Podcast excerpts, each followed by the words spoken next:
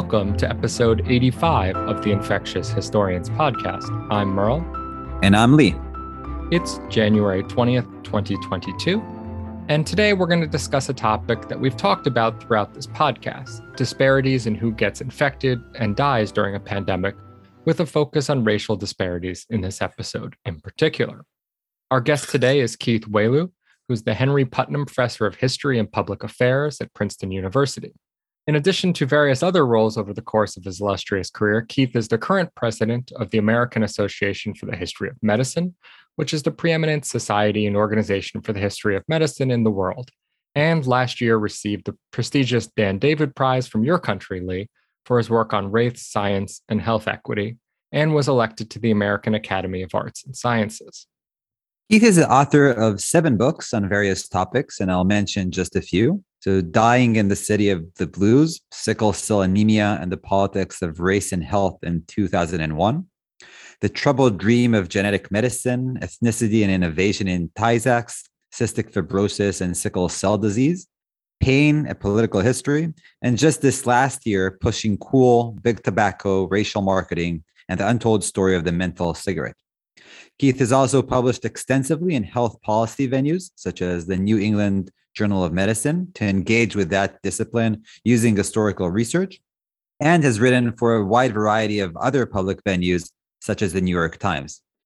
And of course, it's always great to have a Princeton person on the podcast. So, hi, Keith. Hello, great, uh, great to join you. So, we could think of no one better than Keith to have on this episode. And Lee, you and I have returned to this question of disparities and who gets sick and dies during a pandemic throughout the last now almost two years it seems that those who have the least, to be as general as possible, are impacted the most during most, perhaps you might even say all diseases and pandemics we have discussed on this podcast. All types of writers on the public to academic scale, however you want to think about this, have discussed this, it seems to me, during COVID, particularly as racial disparities. And this is something we had a few early episodes on as early as April 2020 have discussed. And throughout the last almost two years. But what I don't think we've done, Lee, is to think about these outcomes systematically and historically, and as a script, we might say, in and of themselves. That's what I hope to discuss with Keith today. What is unique about COVID and what is not? How do the stories we have internalized play a role in this process? Right. And maybe to follow up, or maybe in parallel. So there's also the issue that, that again came up early in our podcast in the same episodes you've mentioned, Merle, uh, which is the idea, the notion that these various disparities, whether we want to talk about social or economic or racial or any other type of disparities, have been known to have had an impact on sickness and mortality much before COVID as well. So, in this sense, COVID has really reconfirmed a known paradigm. And yet, at the beginning of COVID, this was still portrayed as, and maybe also perceived as news. And here we are almost two years in, and at least from my perspective, not much has changed for the better, at least. So I'm looking forward to reflecting a bit more on the discourse surrounding these disparities and how that continues to influence us today. But before we begin the interview with Keith Merle, uh, how are you? I know that the end of our taping last time was, let's say, as interesting. Yeah, I think that's a good way to put it, Lee. I think five minutes after we stopped the recording, I got a message that some friends, one of their kids had just tested positive, and we had just been with them actually all morning outside. And it turned out that all four members of their family got COVID.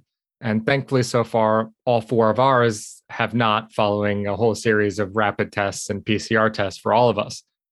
We did lose, you know, 10 days, which meant six more days without school for our kids. So that was a month straight of having the kids at home, which, as you know, Lee, is a lot of fun. And they're actually home again today because there was quote unquote snow here in Maryland. So, you know, that's another day they've been at home. Yeah, actually, I can say that uh, today as well, we had no snow, but we still lost a couple of hours. We had a delayed opening because people were afraid that there might be snow and they wouldn't know how to deal with it. So the easy solution is, of course, to just delay opening. Yeah, no, that's a really good point. And the whole process, as you know now, Lee, with kids is nerve wracking because you sit there each day, rapid testing the kids. and then setting up a PCR test, which my daughter strangely enjoys, but my son, you have to hold his head and hold his whole body to put the thing up his nose, and he doesn't really appreciate that very much. But what's really kind of crazy about the whole thing, thinking back on it, is we spent a lot of time with this other family last week or the week before, I guess. And the only reason why we probably didn't get COVID is because the morning in which one of the kids was sick, we were outside and they'd invited us inside to play with the kids afterwards. And we didn't do it only because my kids were in full snow gear, right? Boots, hat, jacket, you know, snow pants. And you probably don't appreciate this, Lee, but getting little children in and out of full snow gear and then back into it is probably the biggest pain in the ass known to mankind. And thus, my kids, we didn't go inside the house because I just didn't want to do that, take it all off and then put it back on to walk down the street. And that's probably the reason why we all didn't get COVID in the end, which is kind of crazy to think about. And also, I should say a plug for why I tell my wife I want to move to Arizona um, mm-hmm. every winter. but, you know, that's a plug for Arizona, I suppose. She always tells me no. And what about you, Lee? Have things peaked in Israel yet? Or are you still in the midst of this current wave? Yeah, I think we're still going up. Uh, last I heard, we had 70,000 cases per day, which is seven times more than the highest we've had before Omicron there are many people sick, much more around us that we've noticed earlier on. Several family members on both my side and my partner's side, close family members, are sick now. And we, of course, hope that they'll uh, get better as quickly as possible. So, yes, COVID is definitely much more noticeable. I guess on the more positive side, I could say that our daughter is still going to daycare and has not lost even one day. All the other classes in daycare kind of like are closing around us but after the previous waves of COVID, where we were kind of like the first to be sent home, this time we're, for whatever reason, we're still going strong in daycare. Well, that's a win. Have they changed the quarantine isolation regulations like they did in the US, where they kind of basically massage stuff to some extent in recognition that too many people were going to be out? So funny that you're asking that, Merle, because just before we started this recording, I saw that they're going to change the guidelines pretty substantially next week. So, beginning in a week or so from today, children who have been in contact with someone with COVID will not have to isolate if they don't have symptoms. Uh, the government is recommending that parents will not send sick children to schools or daycares but yeah, I, I think they've more or less given up on trying to control this. And the reason is that they, we, I guess, tried to continue living through COVID without interrupting too much. But time and again, you hear all these stories about classes with like three kids or four kids in them because 20 kids are currently isolating at home, maybe also with COVID. So, yes, things are definitely changing now. And I hope it's for the better, but uh, it'll take another week or two at least before we can really know. But what about you, Keith? I assume you're at Princeton. So how are things over there now? Things are just past their peak in terms of the Omicron variant's kind of effect on the population in New Jersey. Uh, so we're in the Northeast US, which is experienced a recent peak and also a decline. And so we're kind of past the high point of something like, uh, I think it was about, got as high as 30,000 uh, new cases a day in New Jersey. And now it's down to about 10,000, which uh, to put it in perspective, that was the high point was about a week ago. We're now down significantly, but being down to 10,000 puts us at the peak of what the Delta variant was producing. So that puts things in perspective in terms of the rate and the number of cases. And hospitalizations are still rising. So it's not clear, despite the fact that Omicron is far less severe clinically, it's not clear exactly what impact that will have in terms of hospitalization and mortality eventually when this particular chapter plays itself out. And is the plan to have basically normal university operations in terms of teaching at least? We're one week out from the start of classes. Students have been trickling back to campus, but my general sense is that students are waiting until this coming weekend to arrive. And the university is going to be doing a kind of rapid assessment, right? When you have that kind of movement of population from all over the country and world into the university, the university likes to think of itself as creating a bubble but of course, that's not going to be the case in the first week or two. So I think we're all prepared for massive uncertainty in the first two weeks of classes, which means that we will be going into the class, but we also are being asked to make contingency plans to accommodate students who are quarantining. Uh, so it's it's uncharted territory, and that's saying something given the fact that we have two years of experience with this. So one of the things I like to say about COVID when I talk about it is that, you know, it teaches us that an epidemic is not just variable across the world and in our case the United States across the states but it's also variable across time that is to say Omicron is different from Delta, and Delta is different from Alpha, and 2020 is different from 2021. And we're just entering what I would call the third chapter. And uh, we'll be lucky and we'll be fortunate and we'll be extraordinarily happy if the third chapter is, if not the last one, then maybe the penultimate chapter. Maybe, though, we're in the middle of this story. Hard to tell, right? Historians aren't futurists yeah, that is definitely one of the points that have been repeated in this podcast. None of us or our guests really likes making predictions.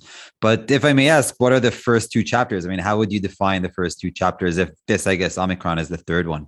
So I think in terms of both years, I mean, that's the convenient way to think about it, right? Literally, this we are entering year three. Uh, the shutdown in the U.S. context happened around March 2020, but we had begun to hear about this thing bubbling up from Wuhan and in China right about now, right, and wondering what would happen.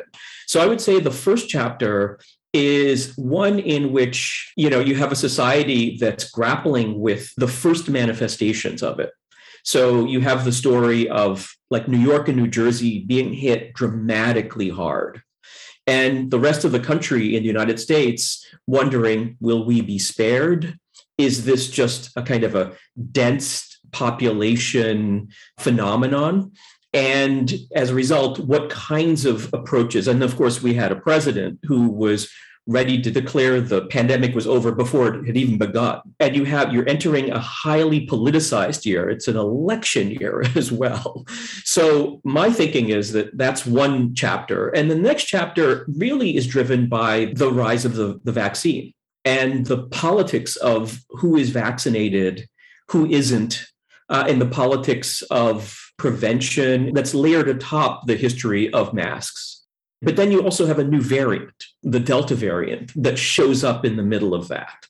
So when I say chapter three, what I mean is like we have two years of experience, but now we have, you know, booster shots, we have a world population that is more vaccinated. And then we have this surprisingly highly transmissible and also clinically less severe Omicron variant. And we're watching to see one, how it plays out across the world, but what it will mean for the toll and also how it will lay the groundwork for what happens next. So I just think it's useful to compartmentalize and think about, you know, really three epidemics, uh, maybe four, each of which has a different biological, social, political dynamic and global dynamic as well that's a really neat way to put it in a much better way. I know not to use Lee's favorite term, which are waves, because that obviously carries with it a whole series of problems, both analytically and also isn't really necessarily precise enough. So I think that's a, a nicer way to formulate it. I wonder if, you know, turning to some more specifics on this, we can use this as a good segue into, you know, the more formal part of the interview, which is does some of these ideas that you're framing them as chapters does this come out of you know charles rosenberg famously wrote about you know epidemics following similar paths and patterns, right? Which he called acts. Could you first maybe give our listeners some background on kind of that famous framework that he set up and kind of how it works?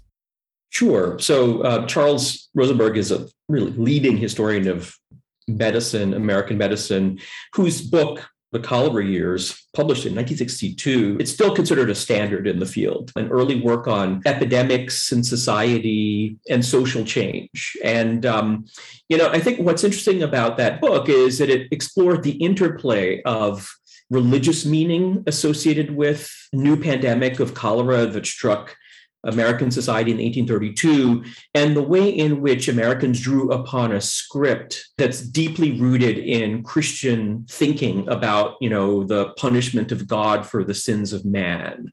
And so what he was interested in is how society moved from that to a more secular approach to interpreting a pandemic as maybe a judgment on poverty and also ultimately the role of science, the role of a Metropolitan Board of Health.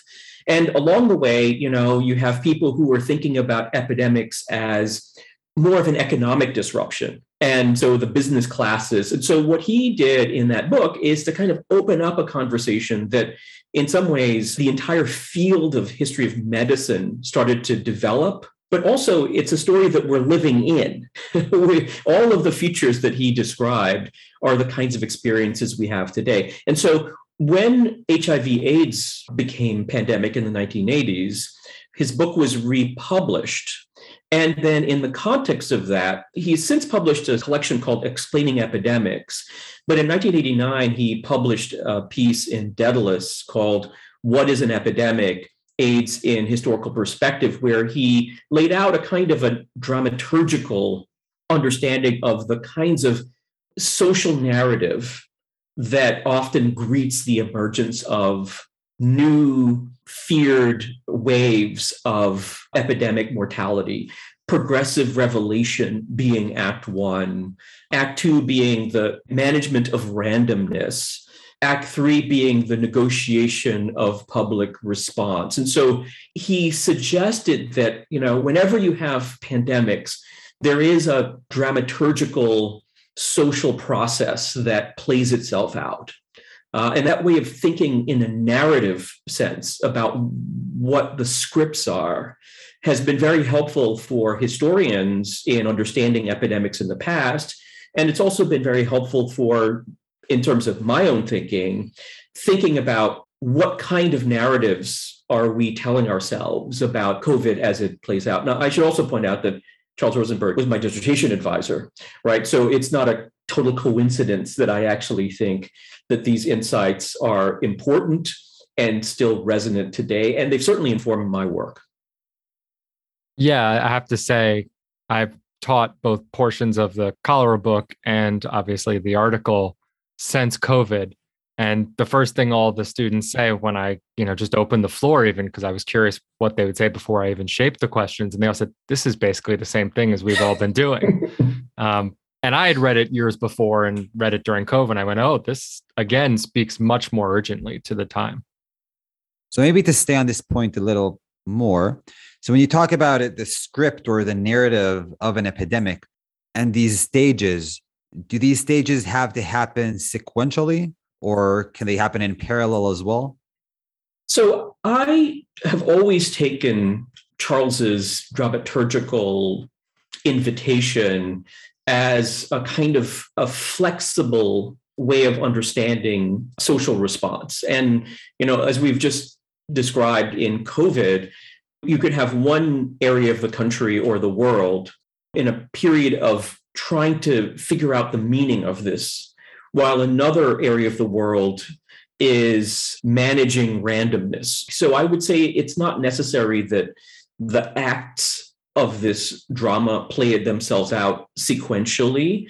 But I think what's helpful about the model is to try to understand that there are these frequent patterns that help to explain how a society both sort of socially and psychologically and politically comes to terms with this new phenomenon. And you suggested in your work that race and racialization really play a key role in these narratives. So maybe can you first tell us what you mean by that, and then we can dive deeper in.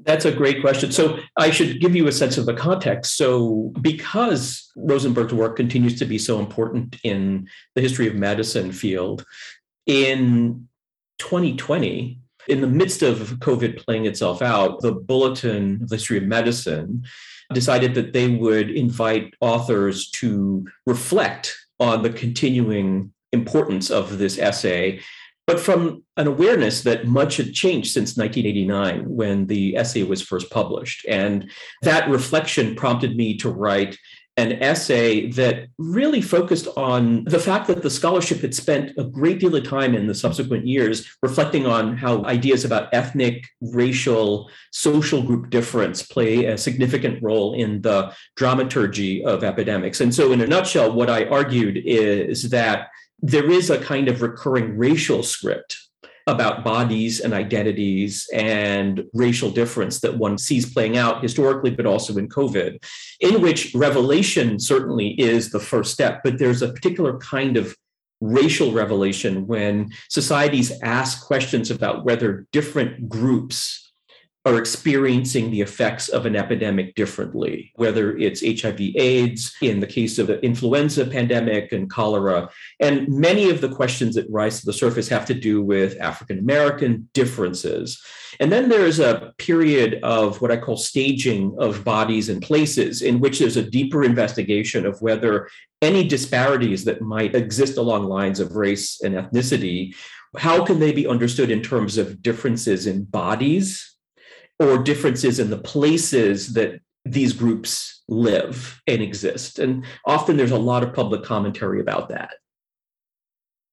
So, maybe as a follow up, if I understand correctly, it is the mainstream or majority or hegemonic, I mean, pick your word, group that looks at other groups, maybe racial minorities in this case, and has these revelations about how those other groups are dealing with an epidemic is the notion that these other groups are supposed to be doing worse than the majority group, however we would like to define them? That's a wonderful question.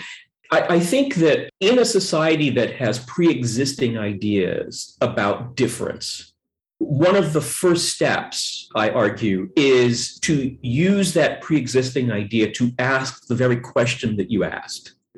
That is to say, is there a difference along lines in the United States, let's say, of race.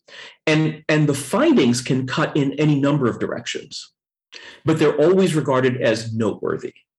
Right. So, what I, one of the things I think is interesting is that it's rarely the case that somebody says it's not even a question worth asking. Usually they say, what kinds of differences are we finding, for instance, with Black folks? And in some epidemics, the one example I think is fascinating is that in the influenza pandemic in 1918, 1919, so important was the script, the need to ask that question, that you find some cities where the authorities say, obviously, African Americans are experiencing worse rates of influenza. And then in other cities, you have authorities saying, actually, African Americans are doing faring better with influenza, and we don't know why. And then you have other cities who say, you know, there are lots of theories about African Americans doing worse or better, and we find that it's the same, right? And the point being that there is a kind of a built in need to ask this question. The findings can go in any number of directions, but what's interesting is even if the findings, for instance, in yellow fever, were that African Americans were, quote, um, immune, that leads to a certain set of decisions like putting Black folks to work, cleaning the streets, or taking care of uh, yellow fever sufferers, even if in time it turns out that it's not true. So, this first stage of even asking the question is consequential, not because the findings are blacks are immune or blacks are more susceptible. It's just to call out race as a significant uh, feature of an epidemic that is then actionable in some way. And that's a recurring theme in the American uh, dramaturgy of epidemics. So, if I understand correctly, epidemics of highlight specific groups, groups that we've discussed earlier that that we know we have uh, some preconceptions about what these groups are who these are what is our relationship between us however we define us mm-hmm. and them. I accept that. I see that eh, both in covid of course and in the previous uh, epidemics pandemics diseases that we've covered my question here is whether we're seeing something that's maybe a bit new in the context of covid right? Because in covid one of the things that's happening here at least and i think it also is, is, is going on in the us as far as i understand is that there are new groups being defined in a sense. And i'm thinking here specifically about vaccinated versus unvaccinated people mm-hmm. right? So there is discourse defining a group of vaccinated people and those people are supposed now to have certain characteristics certain features they are supposed to fall in a specific cultural group and there's the unvaccinated group who are supposed to be something else and this drama to, to, mm-hmm. to use your terms how common is that so that's a great question. What I would say is that the, the narrative you're describing is one in which the, the epidemic itself produces difference. So it's not just that there are pre existing differences that are used to read the significance or the character of an epidemic, but the response itself produces differences and actually creates a different set of narratives about difference. So, a good example is in the US, we have the emergence of a character of somebody called an essential worker, right? And the essential worker is the person who, as a matter of public policy is someone who doesn't have the luxury that you and I did for much of the pandemic, which is to work remotely. Uh, they also were seen as disproportionately vulnerable, right? And as a result, they are understood as performing a particular kind of work that's particularly valuable. The difference between the vaccinated and unvaccinated emerges after, of course, you have to produce vaccines and then you start to observe differences in outcome. And of course, the unvaccinated are also a political class, right? There's an ideology perspective, and it's not just about science, it's about in the US partisanship. Now, it turns out that in the US, there is a marriage between the vaccinated and the issue of race. So, going into this last, let's say, six months, one of the arguments in the US was that African Americans and Latinos were less likely to be vaccinated because of mistrust of science, government, et cetera. As it turns out, that that gap has shrunk dramatically over the course of the last six months.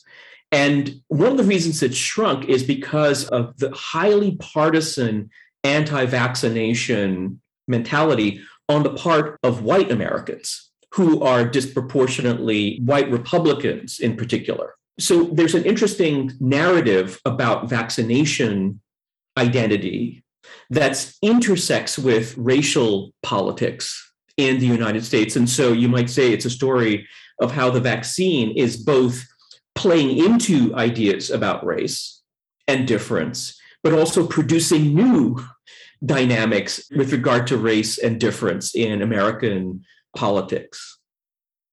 So, along these lines, you mentioned at the end of one of your earlier answers that some of your thinking holds for the United States.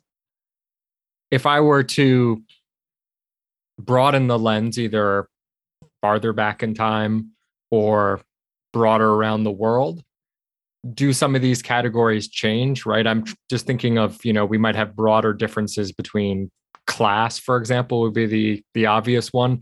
So would some of these dynamics you think that you've suggested play out similarly just along different types of you know less fortunate groups for lack of a better catch-all term Well, I think that wherever you are in the world, there are these social differences that are defined by issues of work and class, education, social location, and broader issues of religious ideology.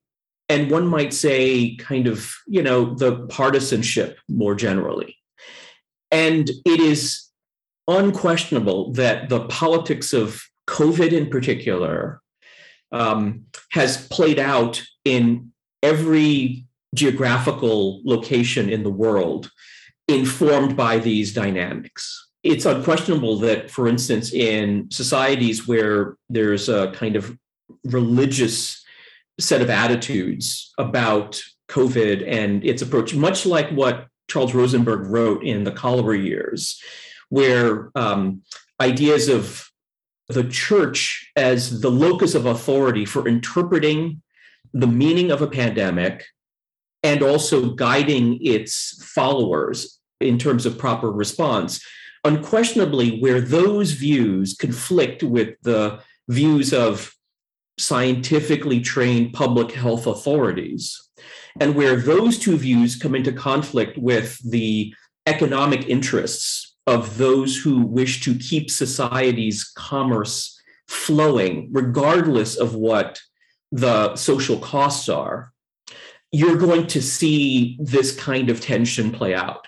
And then every society has a set of classes of people who are regarded as ethnic, religious, social minorities who may exist and be working in spaces that put them at increased vulnerability, where the society has to ask these kinds of questions about what explains differential vulnerability, how much of that differential vulnerability is rooted in some biological story about who those people are, and how much of it is a byproduct of the social arrangements themselves that put those people at increased risk. So, what I would say is that the kind of the dramaturgy story that I write about in this BHM piece, or the story of cholera, or the recurring story about pandemics, is some things that you'll find everywhere in the world, especially in COVID, right? Because COVID is so widespread, right? That the pattern, I think, plays itself out in repeated ways in Israel, in South Africa, in Delhi, across Europe and in the United States as well. So, if we're trying to compare pandemics, epidemics to each other, would these things change the pattern in some way? So, I'm thinking here, for example, about uh, whether there's a difference between epidemic diseases, broadly speaking, and maybe non epidemic diseases. Would we see a difference, or would all of these health issues kind of behave more or less similarly? It's important to understand that every epidemic, every microorganism has its own logic, right?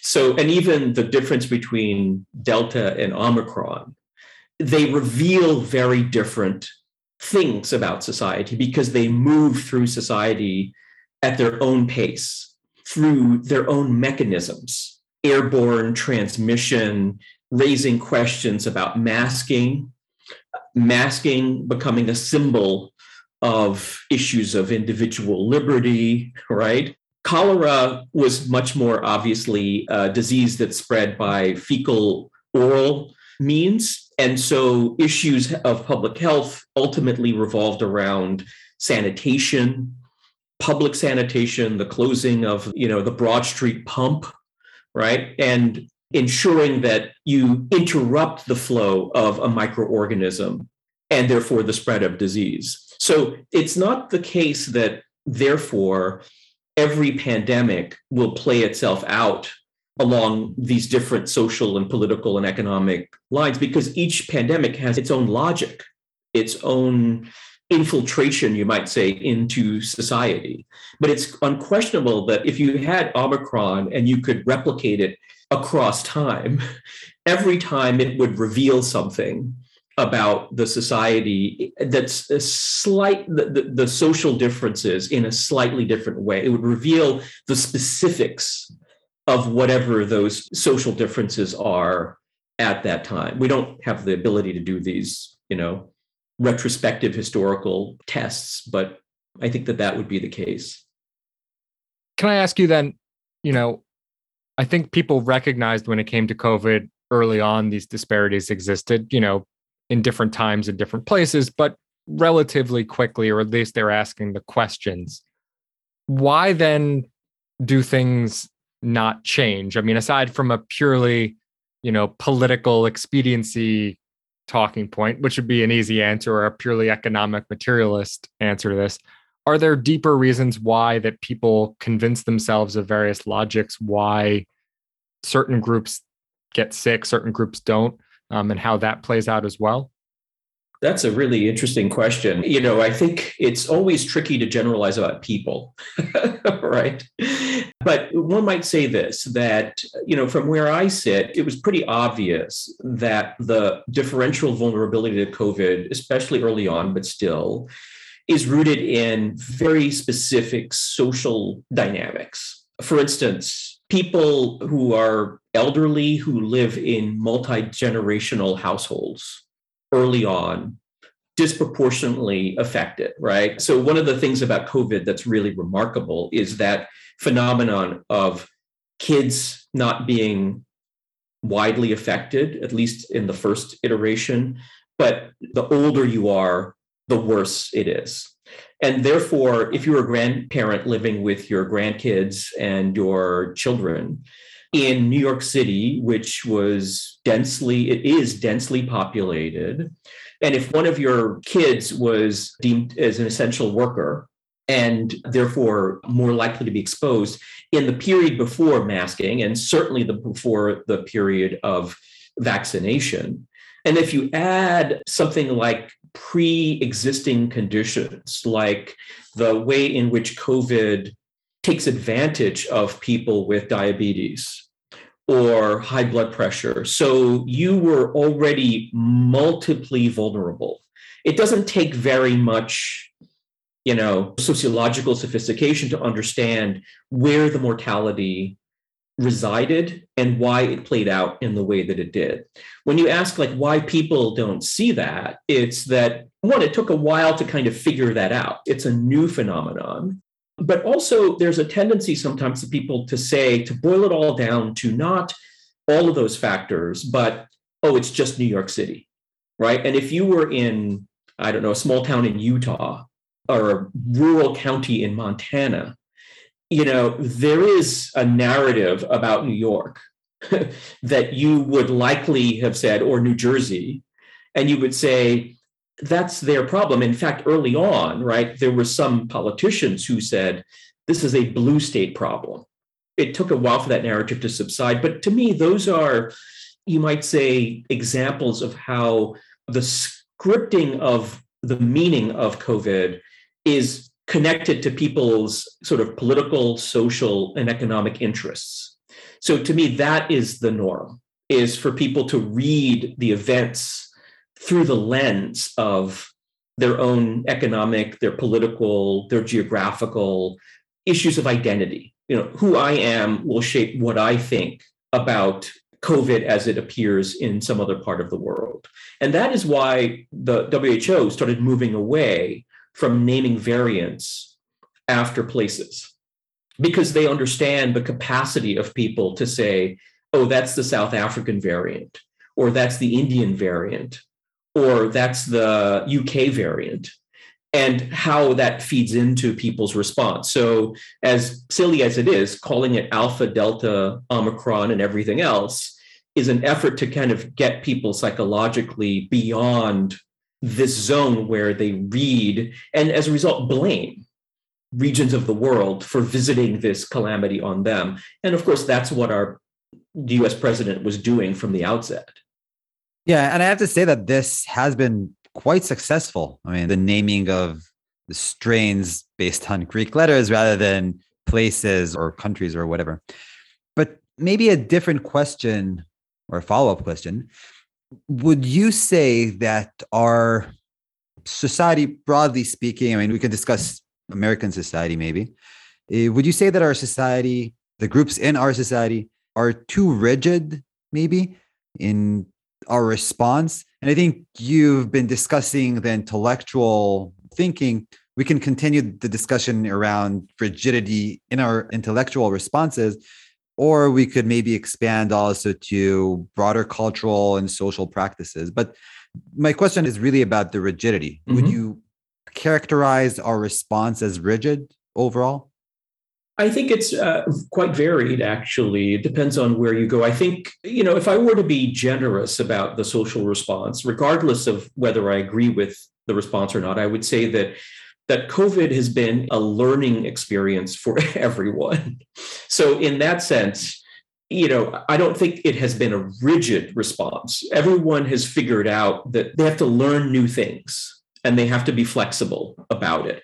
Even if it is learning new things about like being anti vax, right? In other words, the people who are anti vax have learned a lot. They've learned how to mobilize public response to believe that vaccines are dangerous incorrectly.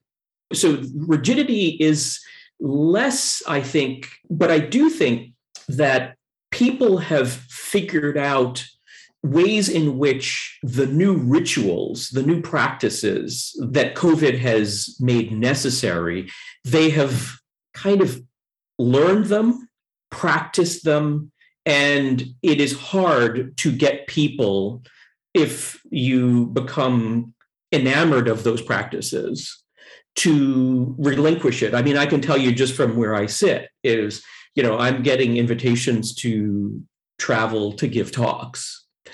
And you could call it rigidity, but my approach has been okay, I have to wait to see a much more positive landscape of COVID before I'm willing to do that. Whereas there are other people who have said, you know, that's just squeamish. That is just too oversensitive. We have to get adjusted to living in this new world. As a result, we have to take risks. And by the way, you're double vaxxed and boosted. Like, what are you worried about? Right. So I think we're all kind of trying to adjust to this changing landscape. And the science has also been constantly changing as well which has given us, I think, a lot to grapple with and introduced its own set of uncertainties. So, one thing I'm curious about, Keith, I mean, a lot of these points I think you've discussed today about disparities between groups, especially when it comes to race or socioeconomic status or on down the line, are well known of the last certainly 20, 30 years to historians, I would say but perhaps less so to the broader public, if we can use that as a blanket term. How do you see those two things as being somewhat divided, and that there's still a revelation early on during COVID that this would emerge when probably yourself looking at it right away, as you pointed out, you said, yeah, this is what's going to happen, right? It's pretty apparent based on a whole range of factors. Well, I do think that the differences play out along the lines of region, the demographics of different places. So every society talks about differences in one way or the other. In the Northeast, where you have, you know, cities where you were watching those differences play out, it's a matter of both public commentary, but also, you know, a necessary social response to talk about ethnic differences, racial differences, and differences in poverty and the approach to it. So in New Jersey, it has to be part of the public conversation if you're going to manage the pandemic, right? Uh, it does no one any good to pretend that it doesn't exist, these differences. In Montana, or in places like Vermont, or in parts of the country where those ethnic and racial differences are not as apparent, maybe they're different differences in terms of location, urban location, class that are more meaningful. So I can understand why in Billings, Montana, the conversation about race and mortality differences in COVID, not only is it distant, it's from their perspective irrelevant to the local phenomena that they're dealing with. And so the story of like race and ethnicity in America is the story that, you know, of course, race and ethnicity inform these kinds of differences, but people mean different things. If you go to the Southwest, you know, here's the amazing story of both the devastatingly high mortality rates among Native Americans, among indigenous people like Navajo, because at a time when people were being told to wash your hands frequently, when you have reservations without running water, what does this mean? How do people actually protect themselves?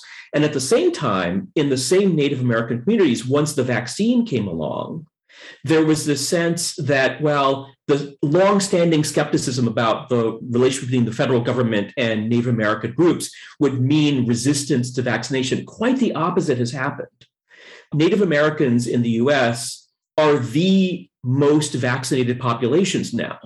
And at least one author wrote that the reason had to do with the history, not the history of mistrust, but the history of the knowledge of the devastation wrought by smallpox on Native Americans.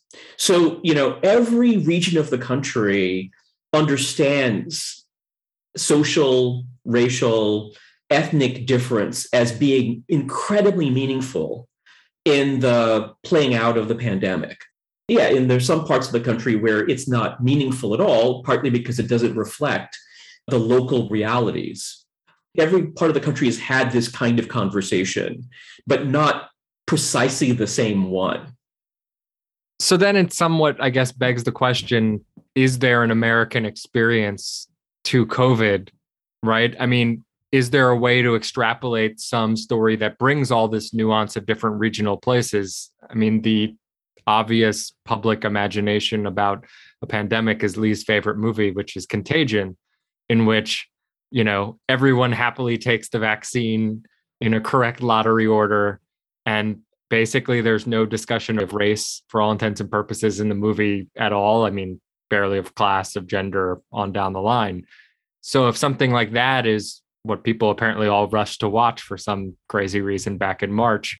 Is there any way to help that single message that comes out like that? Yeah, what I would say is, you know, we're back to scripts and we're back to dramaturgy, right? Because the desire to tell a unified story about the nation and the national identity that is devoid of regional differences the ethnic differences that actually make the country what it is. I understand why it is that those national narratives, regardless of the country, US, Israel, South Africa, Greece, India, I understand why those narratives are desirable and appealing and meaningful and why they are absolutely kind of necessary. But at the same time, they are not the narrative. And so, from my perspective, the multiple stories that you see playing out around COVID are, are the stories of the nation. And the story is the story of how it's playing out in Arizona relative to its playing out in New Jersey. The story of, you know, California relative to Montana and the fact that, you know, if you were ultimately historians like 50 years from now, there's probably going to be a historian writing a history of COVID in Montana. And I will probably be surprised if I'm around, which I won't be, right? But but if I were able to read that story, let's say 10 years from now or 15 years from now, maybe I'll be around, right? I will probably learn something fundamentally new about not only how COVID played itself out, but what COVID produced in a state like Montana. And I'd probably be surprised at how different it is from the story I'm watching play out in New Jersey. I should say one last thing about this, which is that one of the things I've been doing historically is trying to collect information about the history of the vaccine as it's unfolding, the vaccines, plural, as they are unfolding in the US and internationally. It's a really incredibly difficult undertaking. But it's retrospectively, one might be able to tell an interesting story about COVID just through the lens of the history of vaccines, plural. No, I'm sure. And that story would probably be even more interesting once we move out of the United States, or maybe even more broadly, the global north into the global south, which, as far as I understand it, at least, is a completely different story that is simply not really heard of, at least not in, in, the media I tend to consume. You're absolutely right. So, one theme, one chapter would be the story of what is often called these days vaccine diplomacy. You know, the kind of the way in which vaccines have become tools of outreach and influence, but also with the recognition that what happens in South Africa, what happens in the developing world, has direct health and public health implications for everywhere in the world. So that there's an element both of outreach, but also self interest that's driving the story of vaccine diplomacy. So before we wrap things up, I would want to ask you to maybe reflect a bit over the past couple of years, uh, specifically about how COVID has influenced, maybe shaped the broader field of history of medicine. Now, I know that Merle and I, when we started this podcast, actually, we were kind of thinking that COVID is going to change things very significantly for history more broadly, even. And I think that in retrospect, we were in weren't really correct on that. I think we expected much more change than what we've seen. But what would be your take on this? And maybe specifically about history of medicine or maybe history more broadly, if you prefer. What I would say is there are two ways to interpret the question. One is uh, how COVID changes the practice of doing the history of medicine, the questions, the themes, and the issues. The other is the way I would interpret it also is about how COVID has changed the relevance of the history of medicine and the reach of history of medicine. And, you know, I'm in a position where in the American Association for the History of Medicine, you're able to see the extraordinary demand for the insights of historians of medicine at this moment. So, one of the things that I've said to our colleagues, and our colleagues have said back to me, is that there has been a kind of dramatic collision between the past and the present. One of my colleagues said that it's as if he has found himself living within the history books that he has written. In my view, it's the idea of having actually privileged insight because of a long-standing familiarity with epidemics and society, a long-standing familiarity with the works of Charles Rosenberg, with the dramaturgy of epidemics. Being able to therefore understand and uh, to see where this narrative is and where it might be going. So, not being able to predict, but being able to anticipate where and why the story will play out as it does. And so the other thing I would say is that the audience for that has grown dramatically. I mean, your, your podcast is one example of that, but the number of venues that have asked historians of medicine to weigh in on these very questions are extraordinary. A year after the US closed down, I ended up in a conversation with uh, National Public Radio reporter Audie Cornish, who wanted to ask me to reflect on the last year and what a historian has to say about the year's worth of the pandemic experience. And of course, of course, her next question was, and how will this play out? Right. So the idea that we're asking historians is, I think, one of the most significant developments out of COVID itself. So, yeah, I agree with everything you've said. But if we want to look at from a different perspective, maybe a good standard would be the job market, right? As far as I understand, at least, we haven't seen an uptick in hiring, broadly speaking. And as far as I understand, again, history of medicine or history of past diseases not exploded in popularity in job searches. So, how would you understand this? Is there going to be a lag, or are these things unrelated to each other? So it's funny in my field, and I would call myself a historian of science, medicine, and technology. The job postings have been actually quite robust. So I've actually seen, I wouldn't say an uptick, but you know, the forecast of there being difficult times ahead across the board haven't necessarily played themselves out in the subfield. It's hard to predict exactly because the impact of COVID economically on universities is still playing itself out.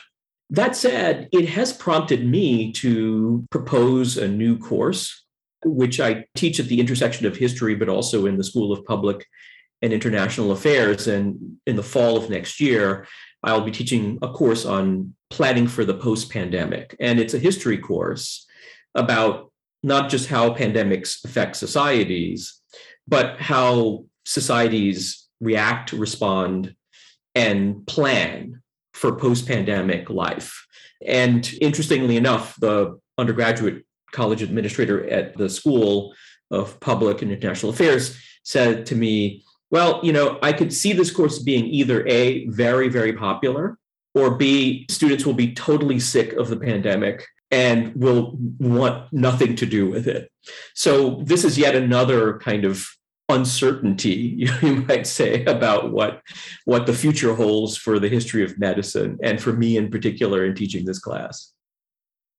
I think that's a really good note to end on it. I will say i would love to take the course and i'll be curious to know what happens regardless of who else signs up for it. I will let you know so with that thanks so much keith. I really appreciate you taking the time to chat with us today. Thank you. It's a pleasure to be with you. Thanks a lot keith.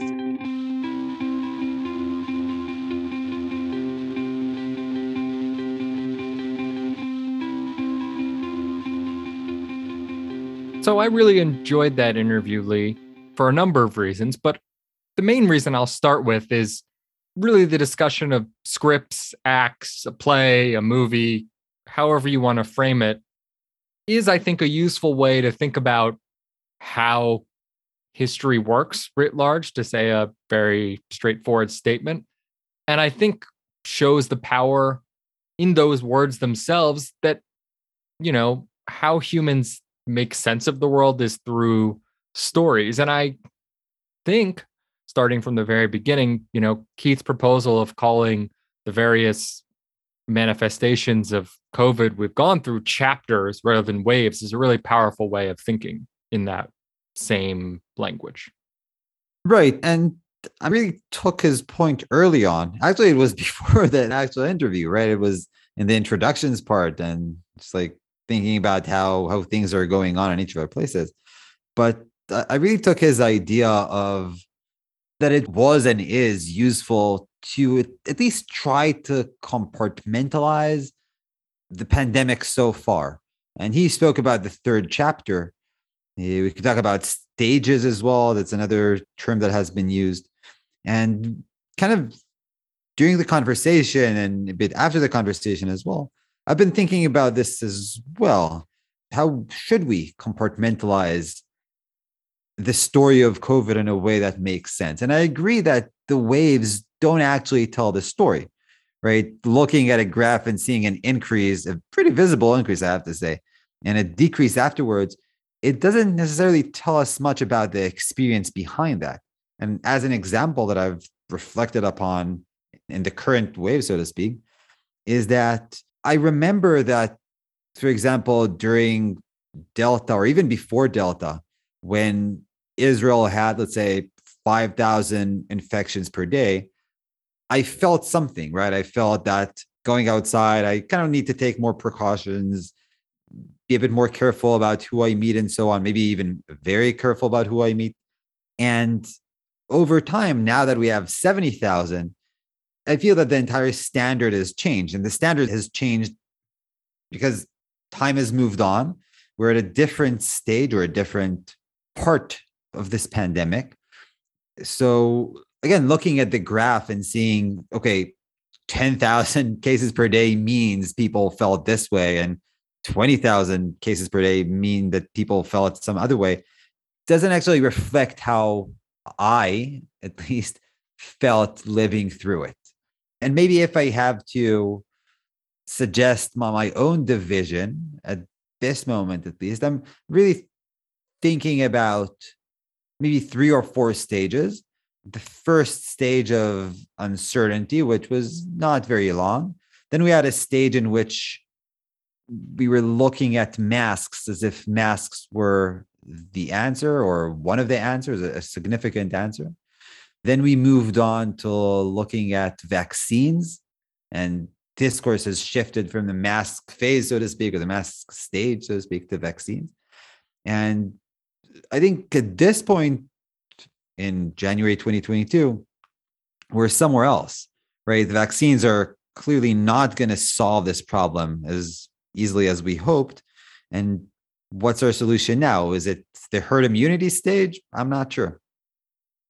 Well, first, I'll say there's no such thing as herd immunity because people are getting reinfected constantly with different variants and even with the same variant twice. So I would suggest not using that as the next stage. But what I'd also say that makes, I think, COVID different from pandemics in the past, and you know, I'm not necessarily all hot to trot on the power of genetic evidence for history. But I think in this case, it actually does work because we do have a real time sense of the differences in these different chapters of each one of these Greek letters and that there are genetic differences and they have different clinical outcomes is pretty clear as opposed to you know the Justinianic plague or even the 1918 influenza where you know we can see that there's different peaks and troughs of how many people are getting sick but what we don't have are genetic differences that we can clinically say, oh, yes, the third wave was clinically like this, and thus people felt differently necessarily. So you're more into describing like maybe sub pandemics or three or four different pandemics within the broader COVID umbrella pandemic so far? Well, I think, you know, as Keith said, the science has been moving so fast that it can be difficult to understand. But I do think within each one of these major events, original COVID, Alpha, Delta, and Omicron, we do have a sense of scientifically that they're different from each other with different clinical outcomes, different spreads, these types of things. And I think these are known within a few months at least. And so within a few months of each one of these, you and I have a different feeling over what we can and can't do. As you just described, with Omicron, you've basically arrived at a situation where you're basically like, look, we're all screwed. There's 70,000 cases a day. What the hell am I supposed to do? Versus in Delta, you probably had internalized this is worse, this spreads faster, but not so fast that it's insane. Just a thought. Yeah, and that connects to another thing Keith mentioned, which is the learning. I mean, there has been a significant learning curve that we all have been learning to react to the pandemic, react to the different COVIDs, I guess, uh, to use the chapters metaphor. But we've also learned a bit more about what to expect, uh, manage our risks, so to speak. And we've been learning that both based on our own experience, but also from the social cues of whatever is going on around us. Right. So early on in, in original COVID, so to speak, lockdowns were lockdowns and people did not get out of their homes. Whereas today, I think that is no longer really the case. And we've learned, in a sense, not sure that the lesson has been a good lesson, but we clearly have learned. Yeah, I think that's a very accurate way to put it. And original COVID is known as OG COVID, just so you know. Okay. For you, it's going to be OG COVID. Sure. The other thing I think that Keith mentioned that's a big point that he made is not just this, we'll call it temporal difference between these chapters, but also the multi regional story that, as he's framed it, makes perhaps one story. And that the story of the US in COVID is that there are multi regional outbreaks. And I think this has a lot of power to it. And I'll just give you one example as you probably know, I track both Maryland and Oklahoma in terms of what's happening with various chapters of this. And it's very clear in Omicron that Maryland was hit first, more significantly, and now Oklahoma is only being hit at the height of their wave basically right now. And that brings me to think about like uh, this thought exercise. So let's say in whatever weird future development, much of the COVID evidence is kind of lost somehow. And some historian in the future gets the recordings of our podcast, right? So they listen to our podcast, they listen to the, the early segments we have, and they try to piece together what was COVID like over, let's say, the first two years of COVID. I wonder what they would come up with. I mean, I think it'll be very difficult to understand how the experience of COVID worldwide uh, as a pandemic, worldwide pandemic, just based on our very localized experiences that we're sharing here. Well, I know one thing. The first group to emerge would definitely see it in a maximalist way. And then there would be people who would come along and reject that it's a massive catastrophe. Yeah, I would probably point out that we, we, we haven't died yet. So, yeah. So I think with that reflection segment wrapped up, Lee, I want to ask you a small random question to conclude today. What are some of your daughter's favorite games to play these days? You know, whether they're physical games or things she likes to do with you. So the smashing success of the past, let's say, week or two, I would say, is to tell her a story, just a made up story, usually about either herself or some other kid from her daycare, and to draw that. And that is shocking to her. I mean, just the, the ability of us to tell a story and create that story on a paper. And she keeps on taking the same paper and pointing to it and say, Tell me again, tell me again, tell me again. So I have to repeat the same story, pointing out the different scenes in the story. Now, Merle, I don't know if you know this, you probably don't actually, but my drawing skills are horrific, are really horrific. But uh, she still thinks it's good enough for her to understand. So, well, just say, doesn't it just prove that your kids will love you no matter what? Yeah, yeah, I've I've been learning that. I think, uh, yeah, but so far it's all good. So far it's all good. What about your kids? Other than going to playgrounds, to, to the bug playground, which for whatever reason, I think it had the best name of the seven or so playgrounds you guys have around your house. Yeah, so what what do they like doing? So my daughter, ever the leader, leads both her brother and other kids in school in a game they call Baby Cat, in which my daughter pretends to be a baby cat, so she crawls around meowing and assigns roles mommy cat, daddy cat, you know, other baby cat to the other kids and they all play this apparently. This is what she tells us and the teachers have told us. And for a long time i tried to think well why does she take the role of the baby cat right? Why not the daddy cat or the mommy cat that are controlling the situation? But i watched her play this with her cousin who was here over december break who's a year older than her approximately. And I realized if she plays baby cat, then she forces the ones she assigns to be daddy cat or mommy cat to take care of her. So essentially, she creates this game in which she basically becomes like the object of worship as the other kids like take care of her as the baby. So the idea in this game is to them to take care of her, just like play as if they're a family of cats. Yeah, and they crawl around meowing again, I've only seen it with her cousin, and she convinced her older cousin, who's also just physically much bigger than her, to basically take care of her as like part of this game. So I think that's why she plays the game. But every day when she comes home from school, I ask her, "Did you play cat today?" And she tells me who she played cat with. Okay. What about your son? Is he into playing baby cat as well, or yeah, he'll play something else?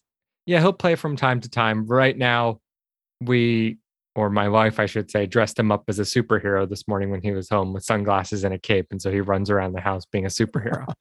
so he likes that right now. I have to say that scene is more standard than than Baby Cat. Okay, so on this more positive note, I guess, of children playing some fun and maybe some questionably fun games, if we can wrap up this episode, we would like to thank our sponsors the Hebrew University in Jerusalem and Penn State University for funding the podcast. A shout out to the new sponsor, of Penn State University. And also, we'd like to thank the great team we have around us, supporting us for I don't know how many episodes at this point. Our sound editor, Amitai Barlavi, and our webmaster, Vera Riconati. Until next time, stay safe, get vaccinated if you can, and let us know some fun games we can teach our children.